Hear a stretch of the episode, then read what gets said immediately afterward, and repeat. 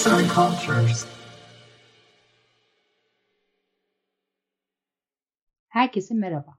Sanat Tarihi Podcastlerimizin bu bölümünü Nietzsche'nin müziksiz bir hayat hatadır sözüyle başlatmak istiyorum.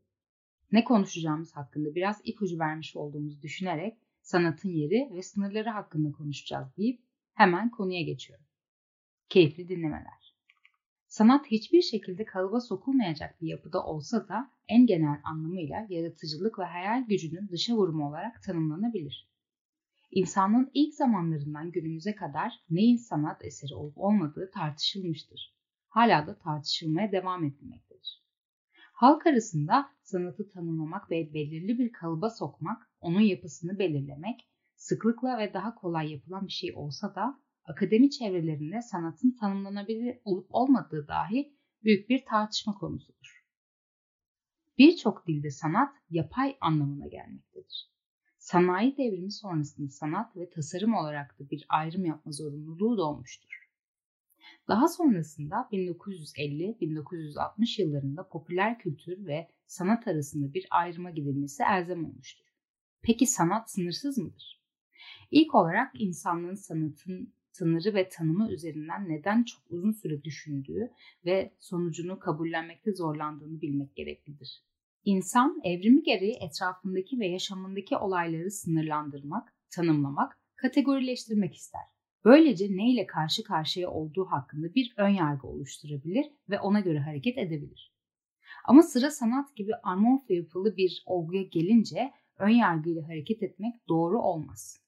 Sanat hakikat ötesi bir dünyadan dokunuştur ve sanatın insanlığın en büyük başarılarından biri olduğu söylenebilir. Sanat yaşamı olumlama biçimi ve bireyin yaşam istenci için en büyük kaynaklardandır. Birey çoğu zaman hayat ile olan çatışmasını ve savaşını yansıtmasıyla sanatı oluşturur. Büyük olumsuzluklara rağmen yaşamı kendisi için yaşanılır kılar. Bu yönüyle sanatın insan hayatındaki yerinin önemi daha da anlaşılabilir. Günümüze kadar olan süreç şunu göstermiştir. Sanatın sınırları çekilemez, çekilirse sanat anlam kaybı yaşayabilir. Sanatın sınırsız olmasının özellikle popüler kültürün etkisinden sonra birçok olumsuz sonucu olsa da öyle olması gereklidir. Yoksa sanat yolundaki ilerleme çok daha yavaş olur. En basitinden sanata sınır koymaya çalışmak hayal gücünü ve potansiyeli de öldürmek demektir muhtemel olarak daha iyinin keşfedilmesinin önüne engel çıkarmaktır. Çünkü yeniliğin belki de daha iyi olabilecek olanın önüne geçmesi olasıdır. Olumsuz tarafları da yok denilemez. Özellikle çağdaş sanat üzerinden konuşmak gerekirse çok farklı nesnelerin alışılmışın dışında belki de çoğu insanın anlamlandıramayacağı şekilde sergilenmesi örnek gösterilebilir. Bu da dar bir perspektiften bakınca sanatın değerini düşünülüyor gibi gösterebilir. Fakat aslında birçok şey arz ve talep dengesi içerisindedir. Kişi kendisi için anlam ifade etmediği düşündüğü şeylere talep göstermezse o sanat anlayışının hayatta kalması zorlaşabilir. Müzede duvara bantlanmış bir muz gördüğünüz zaman sanatın sınırlandırılması gerektiğini düşünmemek, onun yerine bu sanat anlayışına destek ve ilgi verilmediği sürece devam etmeyeceğini bilmek gerekir. Gidilen müzeyi değiştirmek bile bir çözüm olabilir. Oranın sanat anlayışı kişiye uygun değilse bir süre sonra müzenin kişi için yok olmaya mahkum olacağı söylenebilir. Bu noktada aslında kapitalizm ile çok benzerlik göstermektedir.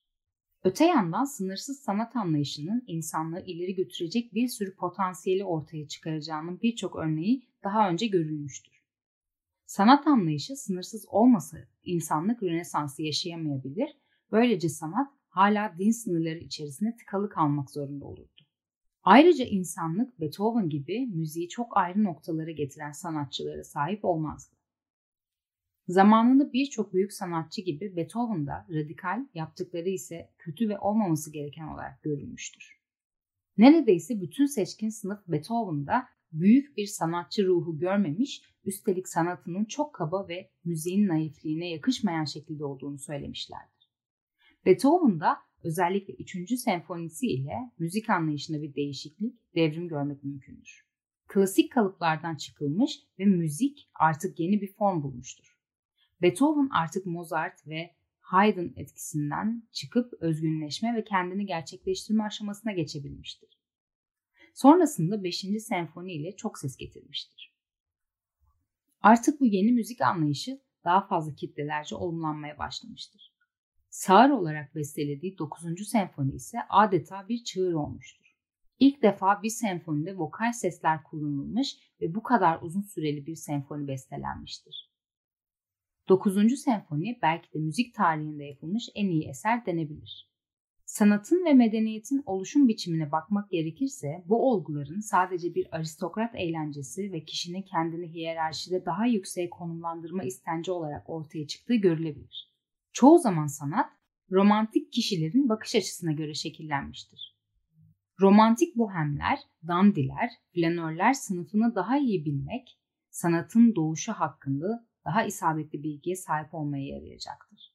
Klasik sanat anlayışına sahip insanların da eleştirdiği bir konu ise biricik olanın değerlendirilmesi ve sanat değeri kazanmasıdır. Buradaki tezatlık insanın bizzat hayvanlar arasında biricik olma sıfatıyla yükselmesinde ve değerlenmesinde gizlidir.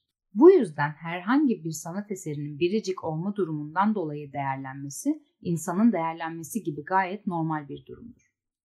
Sonuç olarak sanatı sınırlar içine sokmak, sanatçıya ve sanatın ilerleme potansiyeline büyük engeller koyabileceği gibi sanatın anlamını da sekteye uğratır diyebiliriz. Bu durumun bazı olumsuzlukları bulunsa da onları elimine etmek yine insanların elinde olduğu gibi güzelin peşinden gitme ve güzeli arama daha kolay olacaktır. Yazan Furkan Türk Yaşar, seslendiren Polen Biçer.